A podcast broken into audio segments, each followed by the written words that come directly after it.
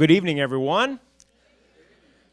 That is a wonderful, wonderful view from here to see so many of you out in the audience. I'm Paul Levengood, president of the Virginia Historical Society, and I am really pleased to welcome you to a very special event this evening as we welcome Backstory, well, I guess, back. A return performance. They were here last year in May, and if any of you were in the audience, and I think some of you probably were, you know what a treat you're in store for tonight. Let me just remind you of what Backstory is if you're not familiar with it and where it came from. In 2005, Andrew Windham, who I saw pacing the back of the room a minute ago, he's over there by the door, had a great idea, which is there should be a call-in radio show about topics in history. And so he, of course, reached across Charlottesville and contacted Ed Ayers, who's sitting in the middle there. Ed, wave to the nice people. And Peter Onuf, who's sitting on the left side of the table, or your right side of the table. And they study the 19th and 18th centuries, respectively. And he sort of proposed the idea, and they thought it sounded pretty interesting, I think. And they had to admit something, and that was interesting things had happened after 1900. Well, we're not sure. Well, the jury's still out, but they thought they needed some valuable perspective on this rather strange century that we just finished not too long ago, and so they tapped their colleague, Brian Balogh, who's here on this side of the table, to participate as a 20th century expert. And the rest, as they say, is history. Now, during the past 3 years, Backstory has been produced more or less monthly. It has been featured as a special by some 200 radio stations in 39 states. The show has also been downloaded as a podcast 1.3 million times, which is pretty... Ooh, the murmur goes through the crowd. Yeah. 1 million have been by Ed.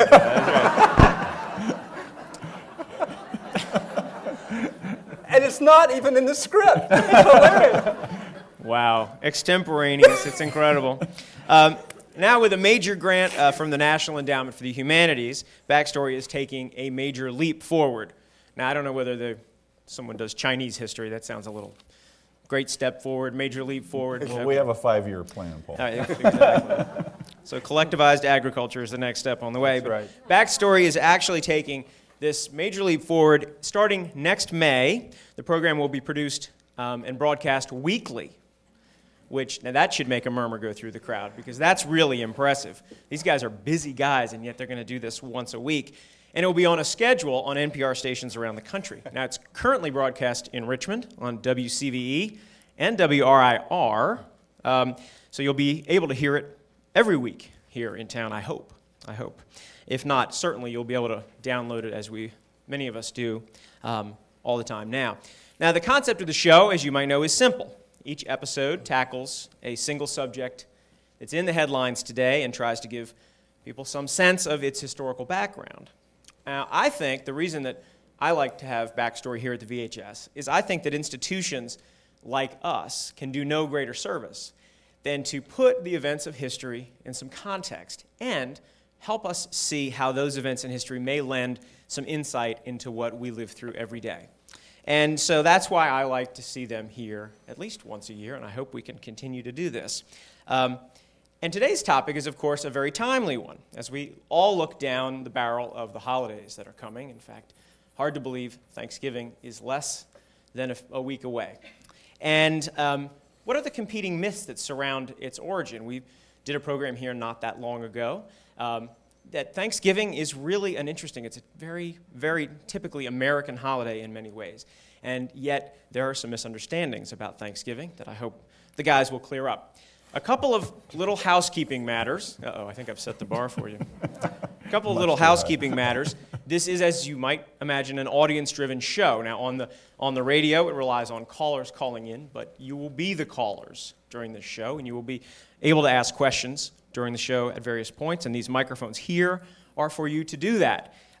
So please, think up good questions while you're there. Don't make me think up questions and come up to the microphone for the guys.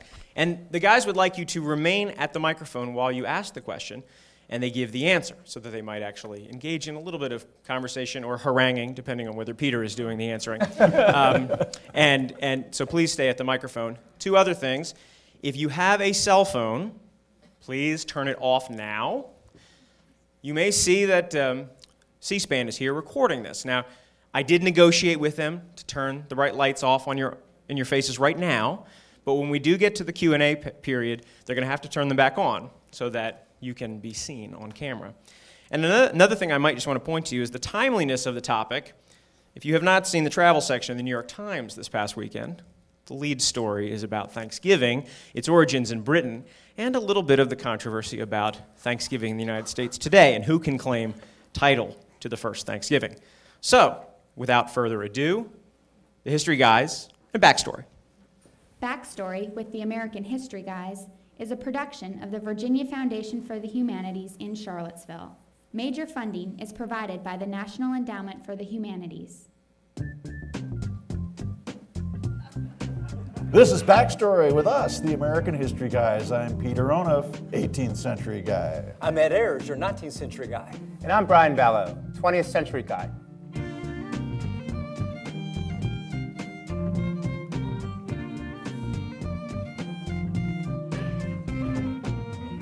I haven't even finished eating all my Halloween candy. Sally, Thanksgiving is a very important holiday. Mother, I was thinking, we've got such a big turkey for dinner, and there are only two of us. Couldn't we invite Mr. Gailey? Couldn't we? First down and goal. Play clock is down to 3. They move a man in motion and give it wide to the left side. And cutting in is Josh Cribs, and he goes in on the reverse for the touchdown. He went in airborne backwards. Lola, what did you expect to accomplish by bringing us all together like this? To share Thanksgiving with me.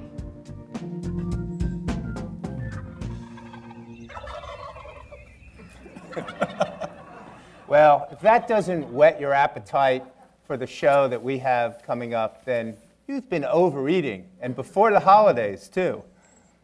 Out there in Radioland, you've probably already guessed that we're devoting today's show to arguably the most important of America's national holidays, Thanksgiving. We're coming to you live from the Robbins Family Forum at the Virginia Historical Society in Richmond, Virginia.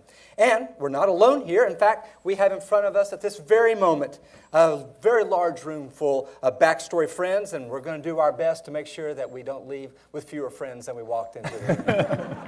A little later on, we're going to be calling on some of you friends to step up to the mics with a few of your thoughts about Thanksgiving. But first, we're going to sharpen up our own carving knives, roll up our sleeves, and see if we can't get a little closer to the real meat of the matter.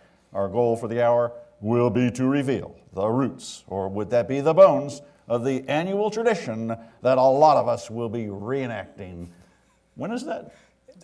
Very soon. Soon. Thursday. Yeah. Hey, guys, I can't help but notice that we have more than just mics on the table.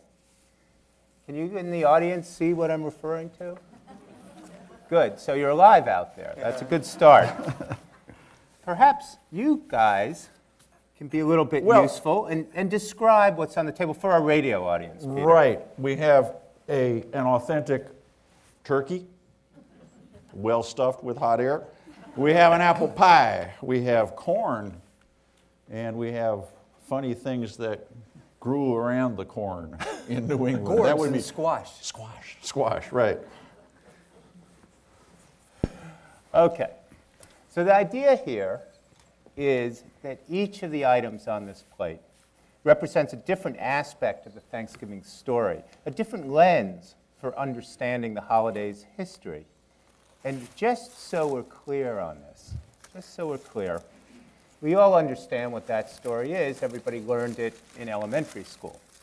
In 1621, the Pilgrims and Indians up in Plymouth sit down together, they hold hands, they sing Kumbaya, and they share a really big feast that represents symbolically the coming together of everybody in America.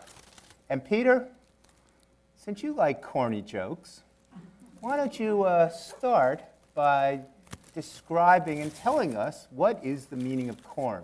Well, Brian, we got some food culture shock here. I got to tell you, we take corn for granted, but you know, those English people who were in a new world, a dangerous and rocky and wilderness place, and the Indians serve corn, and you know, they're familiar with corn, but it's not for them. They give it to their animals in England, so there's a bit of, oh, a discordant note, you might say, because you were describing this very harmonious peace and love kind of getting together, Thanksgiving sounds good, right.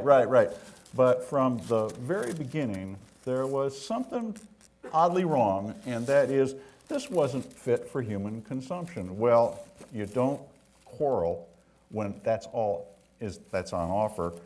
But I asked a friend of mine, we had a conversation about this, a food historian named Jimmy McWilliams, if he could set the table for us a little bit and talk about that first Thanksgiving. And we're going to hear a bit from that interview now. It's not only the corn itself that I think influenced the way the English looked at the Native Americans, but it was also the way that they grew the corn. Native Americans had this agricultural method where they would clear a plot of land by girdling trees and burning the soil. The trees would die and fall. The ash in the soil would sort of work itself deeper into the topsoil, and then they would just throw the seed in. And then they would throw corn seed, beans, and squash. It would sort of throw it all together. And these crops would grow up together. And it was a remarkable arrangement because the corn provided this natural bean pole, and the beans wormed their way up the corn, and the corn leaves would provide shade for the squash. And it was a kind of botanical orgy. But this worked. It was incredibly productive. It was not particularly labor intensive. If weeds came in, they let the weeds come in. Mm-hmm. And you know, here you have this sort of black charred land with trees all over the place and these crops sort of crawling all over each other in the English looked nice. At that and they said, well, what a disaster. Where are the fences? Where are the nice lined furrows? Yeah. You know, where's the land without weeds growing on it? Well, where the English had come from, you were supposed to grow your crops in straight furrows and fenced fields. That's what civilized agriculture looked like. So in a way, not only was there funny food on the table, but it had been grown in a very funny way, and suggested that maybe these people who were our hosts in that harmonious moment you evoked for us, Brian, were, well, maybe a little bit savage. Maybe they weren't quite human. This was the cultural baggage that these English people brought with them, of course. We know now that the Indians had it all right when it came to growing vegetables. Peter, I'm a little, something you said early on kind of disturbed me a little bit, or confused me perhaps. What's new about that? Yeah, well, that's, it's always, but when was this? In 1621. Whew. You know, that seems like a long... No, hold it. This is my subject. This is my show. This is New England.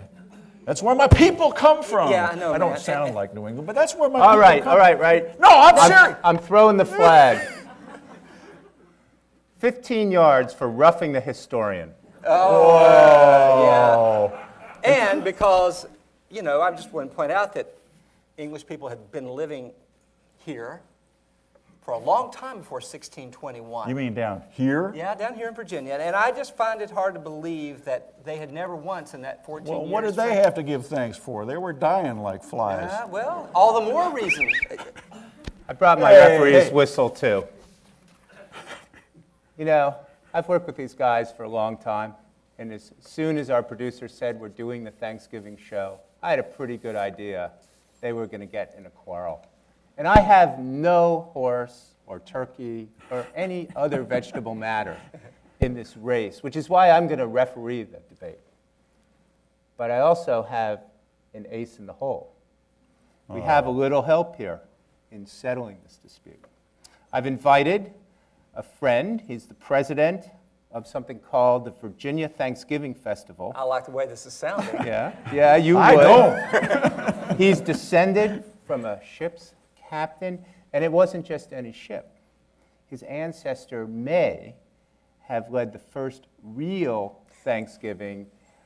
Sorry, Peter, in 1619. Quiet, Peter. You're being neutral? Peter, don't make me penalize you again. Please join me in welcoming to the stage Graham Woodley.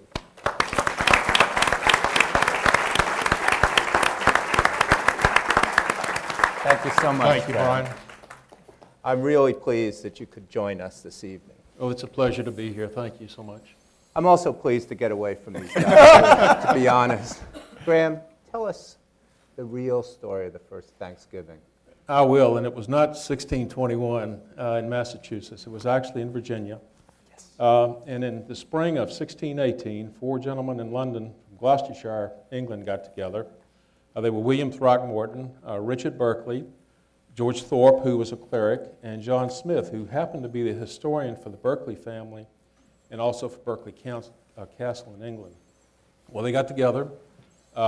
They had gotten a land grant from King James I of 8,000 acres in Virginia with 3 miles of waterfront on the James River, and decided they needed to take an expedition here to Virginia, so they did. England was in very much in poverty in those years. Unemployment was high, and the woolen industry was failing badly. Now, Berkeley area where they were from had a central cloth manufacturing area, so that was the impetus for coming over to the New World. So what they decided to do was get an expedition together, and they started interviewing prospective captains for the ship. And the ship was the Margaret, not the Meg, and it was 35 feet long. It weighed 47 tons, and it was small for ships in that time. Ships were normally 30 to 90 feet long, so it was on the small side. They chose Captain John Woodleaf, who I'm a descendant of, and Captain Woodleaf was a ship's captain, had been a ship's captain. He had been a merchant trader, and he had been to the New World several times. And he had been to Jamestown during the starving time and had realized what it was to come over here. So he brought 37 other men with him across the Atlantic Ocean. They left at 8 o'clock on September the 16th, 1619, and traveled for 2.5 months across the Atlantic Ocean. It was stormy seas. They got a slow start, but they made it. And they made it to the Hampton Roads on November the 30th of 1619. He got off the ship briefly to meet with friends and learn about what had happened the several years he had not been here. And then he proceeded up the King James River, which is now the James River, and he and his 37 men landed at Berkeley Plantation on December the 4th, 1619. They were under instructions from the London Company, the Virginia Company in London, to do certain things, and one of those instructions is once they landed, they were to give thanks for their safe passage. So on December the 4th, 1619, they rowed ashore, they dropped their luggage on the hard ground, they looked at the woods enclosing them and listened in complete silence, and Captain Woodleaf said, "It's time to give thanks." And so they knelt, and they prayed, and they gave thanks, and they were supposed to do this annually and perpetually. Graham, let me interrupt here, because these late shows, sure, I get very hungry. Okay. Could we get to the feast and the meal? Well, there was no feast. And what? Let me say, Thanksgivings... I'm going back to your interpretation here. Thanksgivings in New England and in the United States, or in the New World during those years, was a religious ceremony. It was a very solemn religious ceremony. Now, certain people, including the Pilgrims, a year and a half later, had a feast with their Indian friends, a three-day harvest feast, actually, about 2 years after the Thanksgiving enactment at Berkeley Plantation. But Thanksgiving was not about food in those years. It was about religion and about giving thanks to God for safe passage. Well, you mentioned the P word, Pilgrims. Do you get upset that the Pilgrims get top billing in the standard story of Thanksgiving? No, I'm here to tell you today. That's why I'm here today, is to talk about it. And I don't get upset. I know the facts, and the facts are 2 years earlier. And you know, certain things happened. To my knowledge, there was never a proclamation from England except for this particular voyage, assigning them the duty of giving Thanksgiving perpetually and annually. And there were other Thanksgivings before this, but this is the first English-speaking Thanksgiving in the New World. So the facts are there, and what more can I say? And it was a year. All the time we have for today. I think it's an open. The king told him to celebrate Thanksgiving. That's not an American national holiday. That's a British holiday. Peter, if I hadn't thrown my flag onto the floor, you'd be penalized again. I want to thank you so much for coming up, Graham. Okay. I really appreciate it.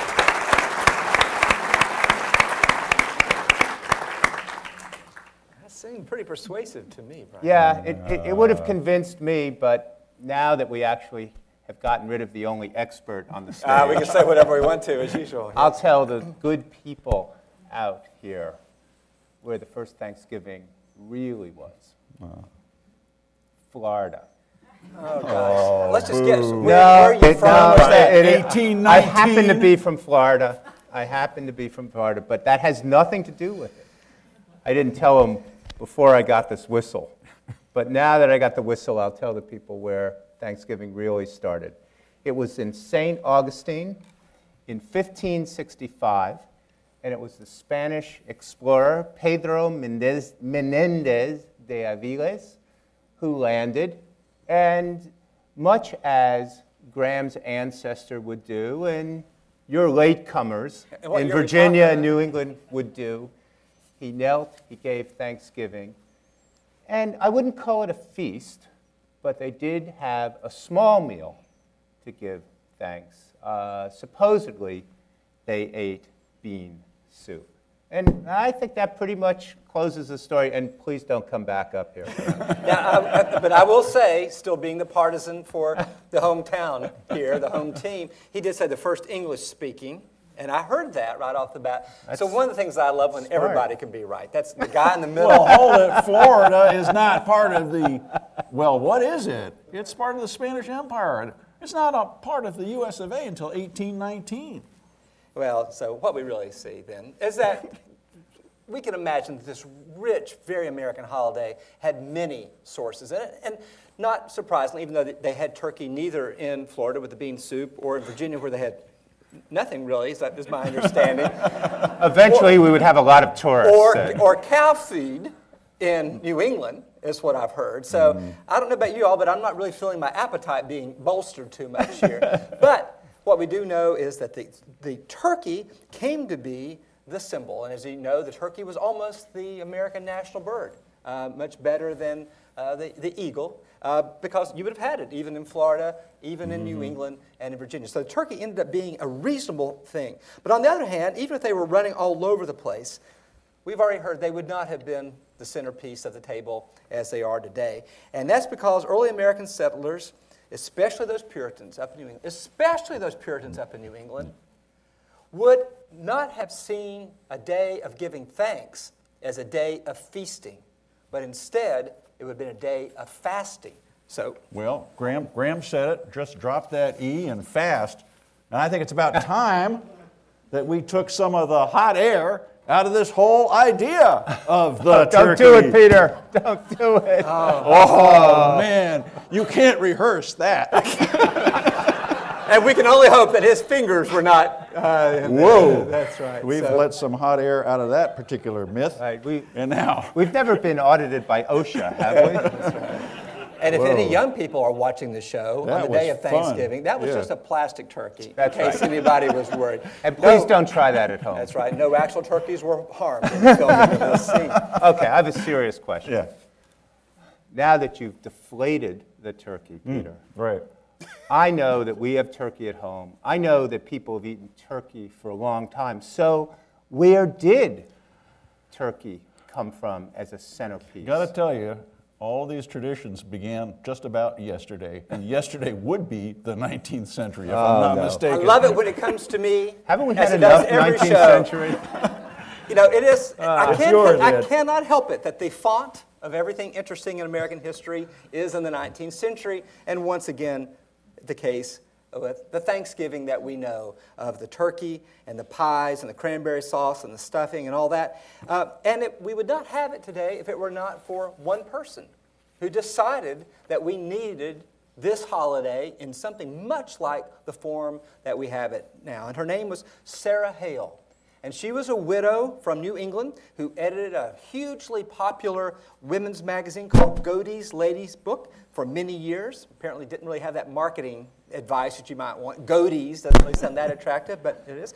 And now Thanksgiving, by this time she looked around and said, you know, there are a number of states that have Thanksgiving, but we really need a national holiday of Thanksgiving. So starting in the 1840s, she decided to start using her magazine to use editorials and stories, letter writing campaigns to the White House, all arguing that Thanksgiving should be a national holiday. 70 years ago, there were only about 3 million of people under our flag. Now it waves its protecting folds from the Atlantic to the Pacific, and nearly 30 million of souls are enjoying its blessings. If every state should join in Union Thanksgiving on the 24th of this month, would it not be a renewed pledge of love and loyalty to the Constitution of the United States, which guarantees peace, prosperity, progress, and perpetuity to our great republic? Who could not believe that? And in the 19th century, whenever people spoke, beautiful music played in the background. And they spoke only in P's, apparently. They did. Yeah. They were all about alliteration and all that. Yeah.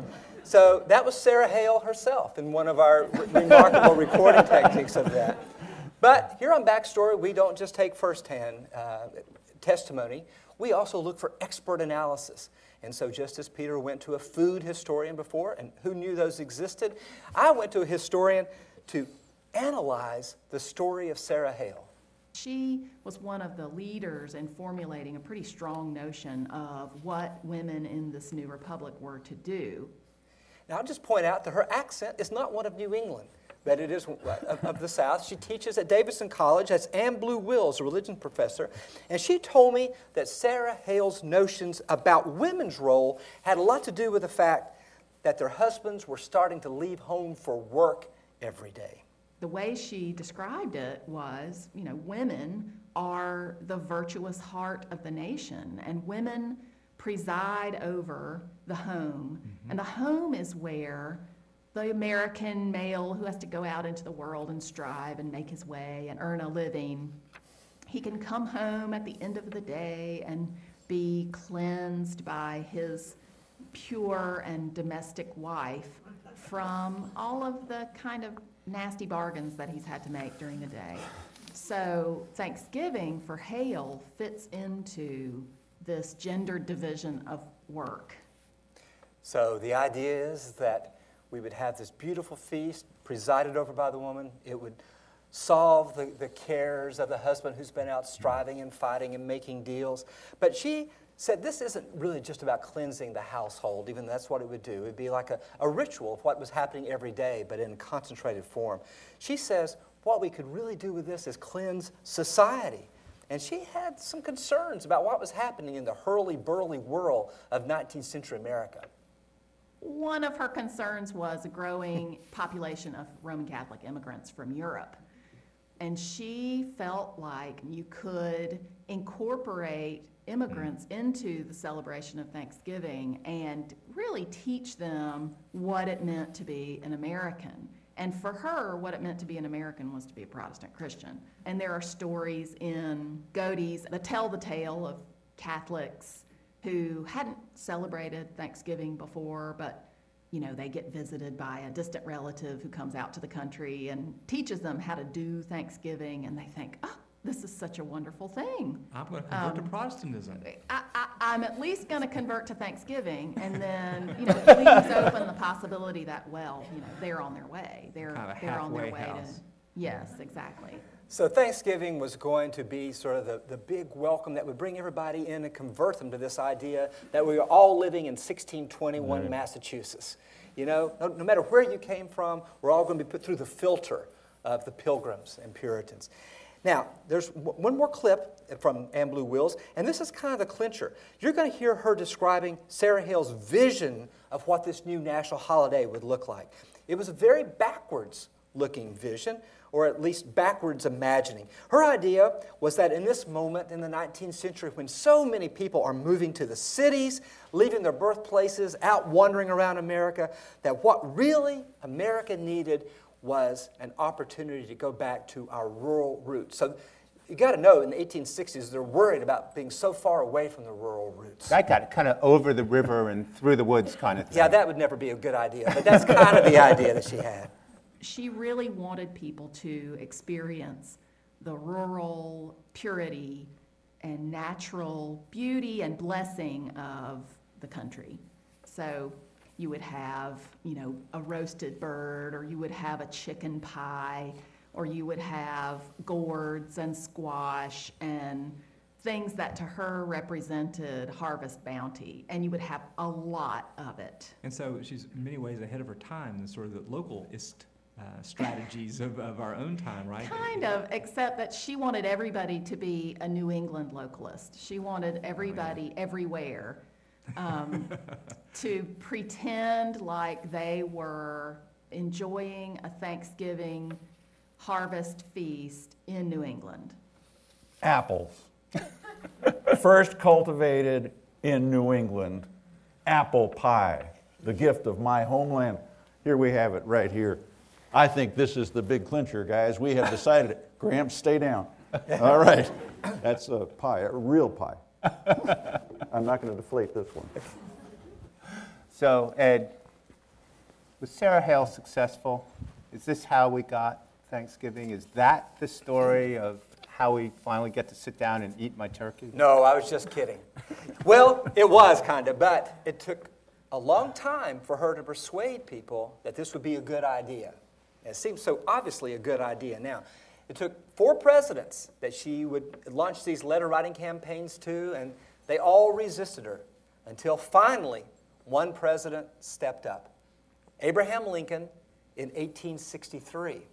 Now, as we all know, that is the pivot of the American Civil War. There had been enormous suffering. And so Abraham Lincoln finally adopts this idea that she'd been promoting for 20 years to make the last Thursday in November a national holiday. You promised not to talk about the Civil War tonight. I did. I went for 30 minutes, which is about as long as I can go without talking. But it is something really interesting about a New England woman who has a national vision during the period in which there was no nation. It was the disunited states of America. And that vision that takes us back to old New England takes us forward to a vision of union that, well, we've all embraced ever since we started eating that turkey. Okay. So I think I got it. We have Sarah Hale kind of domesticating things. Mm. And we have, ultimately, she prevails with Abraham Lincoln, who saved the Union, and he issues a proclamation to make Thanksgiving our national holiday. And remember, Illinois is part of New England. And you should remember how Americans feel about proclamations and government in general, Peter. Whoa. They don't like it so much. That's right? Why we had a revolution. I think there's still something missing, something that's not quite here. So I'm going to propose that despite its apparent roots in the 19th century... Apparent, because this show has a 20th century guide, Ed. There has to be something left over. Unemployment is very high out there, in case you haven't noticed it. I heard, yeah. Thanksgiving didn't really take on its modern form until my century, the 20th century. Whoa. So what did you add to the mix? Quiet, you'll learn. The Green Bay Packers invade Brick Stadium for their annual Thanksgiving Day battle with the Lions. Guys, Thanksgiving may or may not have started in Plymouth, but I am certain that the transformation of Thanksgiving into a major national holiday did take place where they made Plymouth, and that's in Detroit, Michigan. Well, he had so long to get ready for that. I know. That's the advantage of the 20th century. We may be slow, but we always come last. So it was in Detroit, Michigan, in 1934, that a local radio executive who had just bought, yes, it's true, the hapless Detroit Lions, that joke would have been funnier last year, came up with the ingenious scheme of putting his newly bought team, that very few people had heard of, on national radio. And it was in Detroit in 1934 that the first NFL game was broadcast nationally. And I want to submit humbly, as I always do, so suitably, yeah, that the real beginning of the modern Thanksgiving was in Detroit. And that's because it had the 3 essential ingredients of the 20th century. And we have alliteration to it. Oh, okay. Let's hear it. It's marketing, merchandising, and mass audience. And that's That's progress. Finally, that is progress. That's finally what makes Thanksgiving, guys. Don't you think? Well, I mean, I can go on about other things in the 20th century. Yeah, if it's about football, Brian, it's about guys watching football. Am I right? It's about serving up the couch potatoes along with the turkey, or the turkeys get the couch. Well, I don't know. It gets confused. And it's actually a celebration of the home, wouldn't you say? This is a moment in the spirit of Sarah Hale when the mother takes over. She didn't foresee, I don't think, that you had to offer the bribe of the TV screen in the family room running to keep the guys around. Well, that is the big challenge with holidays throughout American history, and that's keeping the guys home and keeping them sober. Well, if they must drink, do so responsibly in front of a football game. Now, that really would have been the idea of a holiday for a long time. Thanksgiving, I remember my grandfather telling me about going out and blowing up anvils for Christmas with dynamite. Now, there's some good fun, Wow. Also, kids, we're not doing that either. So that's Mythbusters on the other channel. We're not doing that. Well, speaking of marketing and merchandising, there was something for the women about the same time, maybe a little earlier. And this is really just a little bit after your century. Yeah. You want to tell the good folks what there was on Thanksgiving? Well, when you have the three M's, marketing, merchandising, and mass audiences, it really works much better with the television. And so, what would you have on TV while you're waiting for the game to come on? Something starting with an M? It would be Macy's Thanksgiving Day Parade. So the idea of a mass market sort of spectacle that everybody in the country can share on the little glowing box in their TV is also, I think, if we're all honest with ourselves, a kind of a final ingredient in the actual experience of TV. Thank you. That is, in the spirit of Thanksgiving, that is very generous. Well, I'm working with you. I appreciate it. Well, we've got lots of ingredients. We do, and some of them are a little deflated now, but there's lots at the table that comes from all of our centuries. And in the spirit of healing and togetherness, I want to say the centuries reach out to each other, and we reach back through them as we gather together around that Thanksgiving table. So what I hear us saying is, whether it's in Virginia, in 1619, which is way before 1621, or the Johnny-come-latelys of 2 long years later. Forget the bean soup. No way. Or 1565. Or 1565, I'm sorry, in Spanish-speaking Florida. And then with the different layers of all the key ingredients in the 19th century, or then the mass marketing part. Now, it took a long time for Thanksgiving together. But what I wonder, how long is it going to take for questions from the audience to come together? Because they'll need to remember that C-SPAN is watching, and this is live. So, and we've been saying all kinds of controversial. We're already stars. This is your chance. It is. Yeah. So we invite you to come up to the mics. There's a mic on either side, and people are always a little shy about this, but don't be shy. We're friendly. And while you're making your way up to the mic, we also want to remind you that tonight's show is being carried. This is a little marketing message. We hope it's mass marketing. Right. It's being carried on C-SPAN 3 at 11 a.m. and 7 p.m. Eastern Time. Before and after the football game. On Thanksgiving Day. So for all of you watching at home, during halftime, of course, we want you to listen to your radio. We want you to listen in and watch that C-SPAN show. And for those of you listening on radio or downloading on the computer or on your iPods, you can stay in touch with us. You can ask us your questions. You can give us comments by going to our website, BackstoryRadio.org. And we'll do our best to answer. And I'm really kind of out of that marketing message, so somebody better show up at a microphone. Here we go. All right. He was waiting for the lights to be on. Please identify yourself. Hi. I'm Mark Scherbaum. I live in Richmond, Virginia. And I'm interested in the history of Black Friday as a Thanksgiving tradition. And I know in this new century that we don't have any representation up on stage, there's this thing called Internet Monday or whatever the name is. So I wonder if you could give a little history of that. We happens. All represent the century we live in, Mark. So that was great, because we want to have shared ownership of all this. But I saw my 20th century friend lean into the microphone, which I take to be a good sign that he's going to address your excellent question. Yeah, it's a terrific question.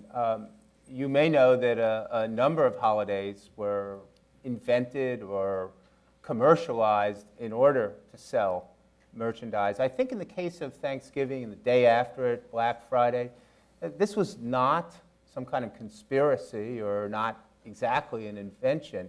It was really, actually you're going to have to tune into our holiday show, which deals with Christmas, and when you do, you'll learn that the sales season and the pressure to sell and to turn Christmas into a very commercial holiday started earlier and earlier, backing up all the way to Black Friday. And from what I've read, you correct me if I'm wrong, but it is now crossed the Thanksgiving barrier. I see you nodding. Lots of big stores are opening up at midnight. How many of you have already been shopping for Christmas? Thank you for fessing up. And some men, too. That's very impressive. That is very impressive. So it'll be very interesting to see. For years, Thanksgiving really was the barrier, probably for 20 or 30 years. And it's a serious barrier because I think, as we've tried to show tonight, it means a lot of things, and those meanings still survive. There still is a religious dimension. There still is a notion of national patriotism. There still is a notion of being with the family. And those people who have to go out and sell, the people, clerks in the stores, this is doing major harm to them psychically. So we're going to pay the cost through our health care plan. Yeah. Are you a retailer? No, I was looking behind me. No. I often do that, too. So I'm easily replaced. I mean, the 20th century is very ephemeral. Everybody does this stuff. No, I know that some people doubt that the whatever they call it on the Internet Monday is a real phenomenon. It's just, people come back into their offices and surf on the web naturally on Mondays, and so they, it's getting close to Christmas, so they would do it anyway. So I know that's a little bit of a controversy. One thing I know is that the 19th century is blameless in this, because Christmas would not have been commercialized at the same time. So this. Ed, did you not read about Telegraph Tuesdays? We call him a historian. I don't know. I don't know what to say about all that. I think, do you have an idea of when it might be? I think about the whole Miracle on 34th Street and Macy's, and you have a big parade that brings people down to Macy's, and then you buy things. And so maybe that's where that but the Macy's parade was really to just get people warmed up to begin thinking of it. I can't date Black Friday exactly for you, but I don't think people were rushing out and shopping the day after Thanksgiving until the last 20 or 30 years. I might be wrong about that. And if any of you are doing your email right now and would like to Google Black Friday, feel free. This is my students do this all the time. But I'm seeing people nodding to suggest that, Brian, your answer was close enough to count. Yes? Oh, that's all I asked for. Thanks very much, Mark. Thank you. Mark. Thank you, Mark. All right. We got a couple more. All right. You're jostling. You're jostling. One of the questions that I have is when we began talking about this, and when I was growing up, and which was longer ago than I'd like to think about, the Indians and the Pilgrims or the Virginians or the Spanish. Thank you. I don't remember that. Gracias. In all the history books that we read in grade school and middle school, that was all part of it. It wasn't just family, and it wasn't just religion, but it was also very representative of disparate people coming together. Yes. In listening to, as you've gone through the centuries, and as we get to Black Friday, it seems like, has that really left the whole ethos of what Thanksgiving's all about, or is it just family and we get to cook all day and the guys watch TV? I think it's all of those things, and those meanings are there. I would say, though, that Ed Century is responsible, and even the romanticization of early contact with Indians is very much a function of what we call the Red Legend, which is that sense of collective pre-Clint Eastwood guilt about the destruction of Indians and Indian country. And so this notion that there was a moment when America is symbolically represented by the Indian, not the turkey, and the Indian, nature's product, the natural inhabitants, the owners of this continent, and romanticizing in reverse and thinking back to getting it started in the right way. And I think that's a very moving gesture toward what we now call multiculturalism. And I think it has deep symbolic meanings, and they do resonate with us. I think that's an excellent point.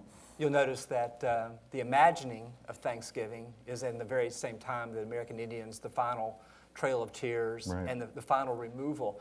I do think, you know, the idea of the American Indians welcoming the English settlers is the idea of the continent welcoming right, America. Right. And that cuts both ways, so that you can have this corn that you wouldn't eat back home, but it's the natural bounty of all this. I do think it's not unlike the Pocahontas legend. This the idea that they loved us enough to marry us and to convert. And so I think the idea, too, is that you have sort of the Indian, there's a part of a feast, but there's kind of a Christian theme to that. Yeah, I think it's right, that they're kind of coming together on the terms of the English. So, but, you know, today, I think that's still very much alive. I think that the sort of inclusiveness is something that we want our youngest children to understand, this idea there was a time when we were together. I'm sure this has ebbed and flowed over the years, but growing up in the era of Westerns, you know, when it was on television all the time, still the idea of the Indians being Thanksgiving was key to all that. Right. That's a great question. Yeah. Thanks so much. Yeah. All right, that was an anonymous caller, folks. Oh, yes. We'll get her name later. But now we have, would you identify yourself, sir? I'm Alan Brittle. I'm a native Virginian, so I'm going to vote for Berkeley. Good. This is not a democracy, forget it. A bit more mundane, where did the cranberry come into the picture? When did it arrive as a part of this? This is where we get bogged down. Yeah. I told you, I warned you about the corny jokes. Moving on to the next show either. Tell us about cranberries. That's your region. Thanks, Ed. On national television. Well, C-SPAN 3, right? Yeah. And I'm not going to know the answer to this question. Go to the bogs. When in doubt, go to the bogs. That's where they come from. They grow them in Cape Cod. I think it is a characteristic New England. I think that's one of the native, as maize, corn was. This was the fruit of the land. And Ed made a beautiful point when he talked about the land welcoming us. And so I made these disparaging comments about corn. I was just making a point. But the reality of it is you're grateful. There's nothing against corn. No, it's one of my favorite foods. And if you're starving, you'll eat it and you'll like it. Same goes for cranberries. So it was there. It was the fruit of the land. So I think that's when Sarah Hale starts to develop these menus that are published in Godey's Ladies Book, then my guess is you're going to find cranberries high on the list. Yeah, because she doesn't just promote the idea. She tells you everything you need to do, sort of entire kits of Thanksgiving. And if you did have a New England Thanksgiving feast, this is exactly what it would look like. And I would imagine you'd not be surprised to know that it was the 19th century that developed the cranberry. They did not even exist before then. You know, we're a very balanced show politically and every other way. So I feel it's important that we let the other aisle have a chance to speak, if you don't mind, sir. Thank you. Thank you very much. Thanks for a great question. No, I didn't actually like that question very much. Yes, sir, and you are? Walt Pulliam from here in Richmond. Great. Really kind of a two-part question. One, you earlier alluded to some sort of origins in Great Britain, and perhaps in Europe generally. And that was Paul, and that was not scripted. And then a follow-up really to the question earlier, how did the waves of immigrants, non-English immigrants, who came particularly in the latter 1800s, adapt to this American tradition? Well, I make one general comment, and I know this is your century, but it also is the century, the period in the century known in New England and throughout the country as the colonial revival. It was a period when the idea of Anglo-Saxon supremacy, of the superiority of the English-speaking world, was very important in America, and partly because of all those immigrants that we heard about. And it's a version of what they'll call Americanization in Brian's century. Yeah, and I would just add, as the grandson of immigrants who came over at the turn of the century, Hungary, Russia, Jewish immigrants, they embraced the real Thanksgiving by eventually moving to Florida. Because they'd heard excellent bean soup there, right? That's right. And there's also another dimension of this, and that is the way we understand history was largely shaped by New England writers. and in fact the domination of the Harvard History Department, something we finally overcome, and that is the American history begins on the Charles. It's with the Puritans, it's at Plymouth Rock. That's the national narrative that became very powerful in the late 19th century during this heyday of Anglo-Saxonism and of Americanization-inflected English. You know, I think it's not an accident that the New England version is sort of the more codified version. I think, you know, all kidding aside, I'm sure Peter accepts Graham's account. And it goes back to your point. People would have been giving thanks throughout human history. The Pilgrims, frankly, probably would not have focused on just a big holiday. They certainly would not have had to focus on a holiday where they were stuffing themselves, as well as the turkey. They would be instead giving thanks by fasting, by abdicating themselves. And you'd see that here in Richmond, Jefferson Davis, during the Confederacy as well. They would call for days of thanksgiving and fasting as well. And so I think you're exactly right. The Americans did not invent giving thanks. But what we did, I think, invent was the idea of, I do think it has this multicultural component and the idea of making peace, but also the idea of, in a time when the family's being pulled apart, and the family's been pulled apart ever since really the country began, with the mobility that we have here, I think that the holiday was designed as a time for people to come together. So yeah, I think it's what we think of as home, that warm place we go to. And unlike Christmas, where the rate of suicide is pretty high, people get depressed at Christmas, I think Thanksgiving has held in there as a joyous holiday for most Americans. So the answer to your question is, like almost everything American, frankly, they reached back into earlier times and took what they wanted and assembled it into something that suited our own times. It's like, so we can learn to like corn, you know, or log cabins come from Sweden. All these things kind of assembled into an American idea. A Christmas tree from Germany. That's right. Well, we've taken that Sarah Hale narrative and we've let other plants grow around it. So now that it's a rich one that has multiple traditions and one that we can all feel speaks to us and where we came from and who we are. Thank you all. Thank you. Thank you. Hi, I'm Dennis Bussey, and there's two questions. I have been told, and perhaps you can verify, that the public schools in Virginia would offer that it was Berkeley where Thanksgiving was started. I don't know if that's true or not. And then, secondly, how about other states? I wonder, does Florida claim that they're the first Thanksgiving, or whether it's how do Iowa, other states where the corn comes from. How do the public schools view that, or is Virginia unique in that regard, or what goes on there? Graham, do you want to answer about Virginia schools? Virginia schools, it's a part of the standards of learning for Virginia schools. Hey. Yes, I'm sorry. The other states, I don't think so. And we don't care about.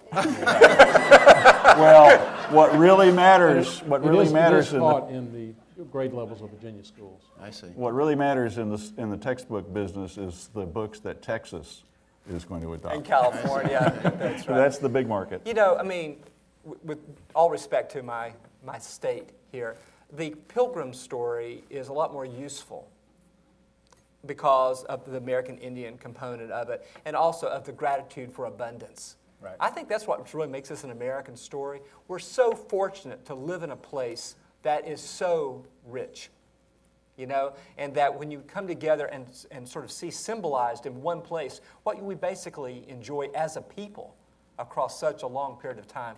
I think that, you know, the SOL's acknowledging Berkeley in a sort of historical accuracy, but I think that the Pilgrim story is a lot more useful in the idea of diversity and of tying the country together and also of recognizing abundance. We're not really much into not eating, you know, so I think that... Ed, wouldn't you agree that I hate to give more airtime to the 19th century, but isn't that the century in which, if we're going to talk about American exceptionalism, abundance becomes one of the exceptional qualities of the United States? Yes, even though I can tell Peter wanted to. Well, I'd add to that, of course. I'll invoke the spirit of a famous Californian, Ronald Reagan, who always talked about the shining city upon a hill. And he's, of course, talking about Puritan Boston. It's Can you imagine? Cannot let it go. Didn't you hear about the SOLs here in Virginia? No, I think we're agreed that the national narrative, the one that's inspiring, the one that gives you a straight through line, it's of course invented in Ed's century, this narrative of American history, because there's no reason that it should have survived. But we had God on our side. There was this providential notion that it was given that this great nation would spread across the continent. When it had spread across the continent, and you can talk to us about all the near misses, if it had once it had spread across the continent, then you needed a story. You need a powerful narrative that would make liberty and religious freedom and the first immigrants, their stories would become the paradigm or the model for all other stories. This would be, as we say in English departments, the meta-narrative. Yeah. Guys, I think we have time for one more question. Come on, we're having fun. Dennis. Just one? I know. That's why we have to stop. We have to push ourselves back from the table. Exactly. Whoa. Okay, this will be a quick question. All right. My name is Joy Winstead, and I'm from the northern neck of Virginia, but I live in Richmond now. And I wish that you would share with the audience what Benjamin Franklin had to say when he wanted the turkey to be the symbol of the United States rather than the eagle. I would hate to see those two birds reverse positions on Thanksgiving. He must have. That's some chewy. That's a question we could chew on, yeah. Well, American history is an eagle trip.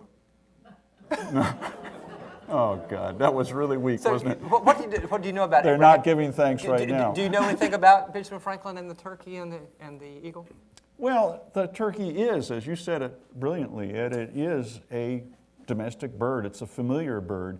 And as we know, eagles are not very nice people. And I think this feeling that you can get along with a turkey even when you chop even when you talk to it. I have a childhood memory, one of my few memories, because I'm almost brain dead, is of a friend chopping off the heads of turkeys. And this is not a good way to end the show. But with the turkeys running around, those turkeys had a will to live. To New England. They had a vision. No, it couldn't have been a vision.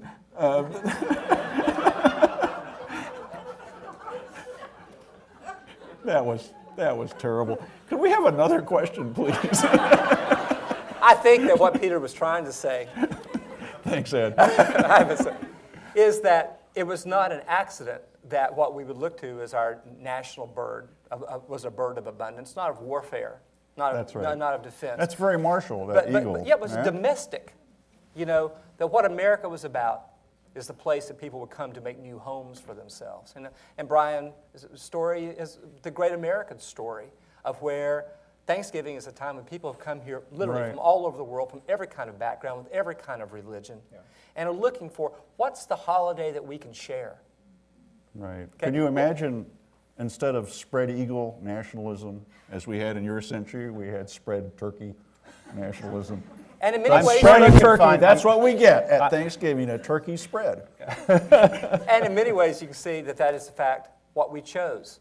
The eagle, we admire, but the turkey is what we gather around and love. And I think it's because it is a sort of a welcoming and non-threatening thing. So well, I think you saved the day. Thank you. This might be a 20th century perspective, but I think when we think about Thanksgiving, we think about a very domestic holiday, and we'd like to think of ourselves as peaceful and domestic. I think when we look outside of America, that's when we think of eagles, that's when we think of power, that's when we think of birds that perhaps are not so nice. And of course, looking outside of America in Peter's period was looking to Ohio. And in Ed's period, it was looking out to the west.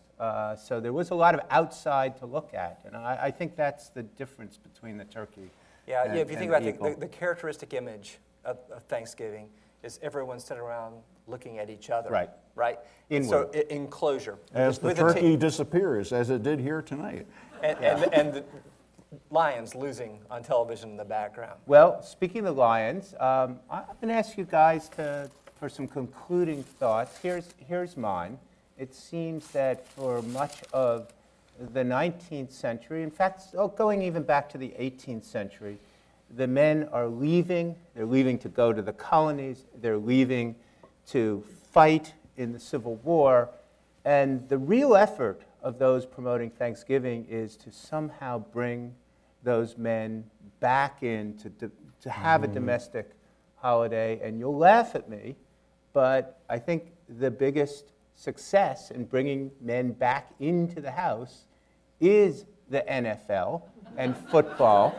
And yeah, they may be couch potatoes, but as Peter said earlier, there are couch potatoes in the house, domesticated, and the family is together, maybe not paying attention to each other, but what were you saying, Brian? Exactly. But they are together, which is rarer and rarer, I think. Well, and I like Ed's image of sitting around the table. And looking inwards. And that is, you have to turn off the telly. You have to come to the table. Except then, not when Backstory's on C-SPAN on American History Television. And this is one of the times when you've got to man up at the table and use the utensils in the proper order, because table manners constitute the history of civilization. And getting guys to behave well at the table is the history, it's the secret to the progress of civilization. You already saw how Peter behaves at the table over there, for instance. I would never make it at your Thanksgiving Ed, table. Do you have any concluding thoughts? Well, only to say that, you hear us kidding, and it's kind of our job to sort of take things apart. I'd have to say that our heart's not really in taking Thanksgiving apart, because what we're really showing, what we're really suggesting, is that it was, like everything, a product of history. It was imagined by people in time for particular reasons. It's constantly changing. We now have Internet Monday, right? These things are constantly evolving. But these things evolve for a reason. There's something that we love about this. I don't hear anybody turning away from this holiday. As a matter of fact, with the same kind of desperation that the American English settlers had in 1619 or 21, the same kind of anxiety that Sarah Hale felt when she looked around and watched the country falling apart in the 19th century and thought maybe a holiday would help hold it together, or in the depths of the Great Depression, people have looked at Thanksgiving as a time that we might be able to come together as a people. And I think all three of us actually believe that. So we hope that all of you will have a chance to come together with the people you love at Thanksgiving. And we appreciate you coming together with us here today. Yeah, and I think that's where we're going to have to leave things, unless we go into overtime. But remember, the conversation continues 24/7 on our website, BackstoryRadio.org. You can find all of our past shows there and sign up for our free podcast. Before we go, we want to extend a special thanks to the staff here at the Virginia Historical Society.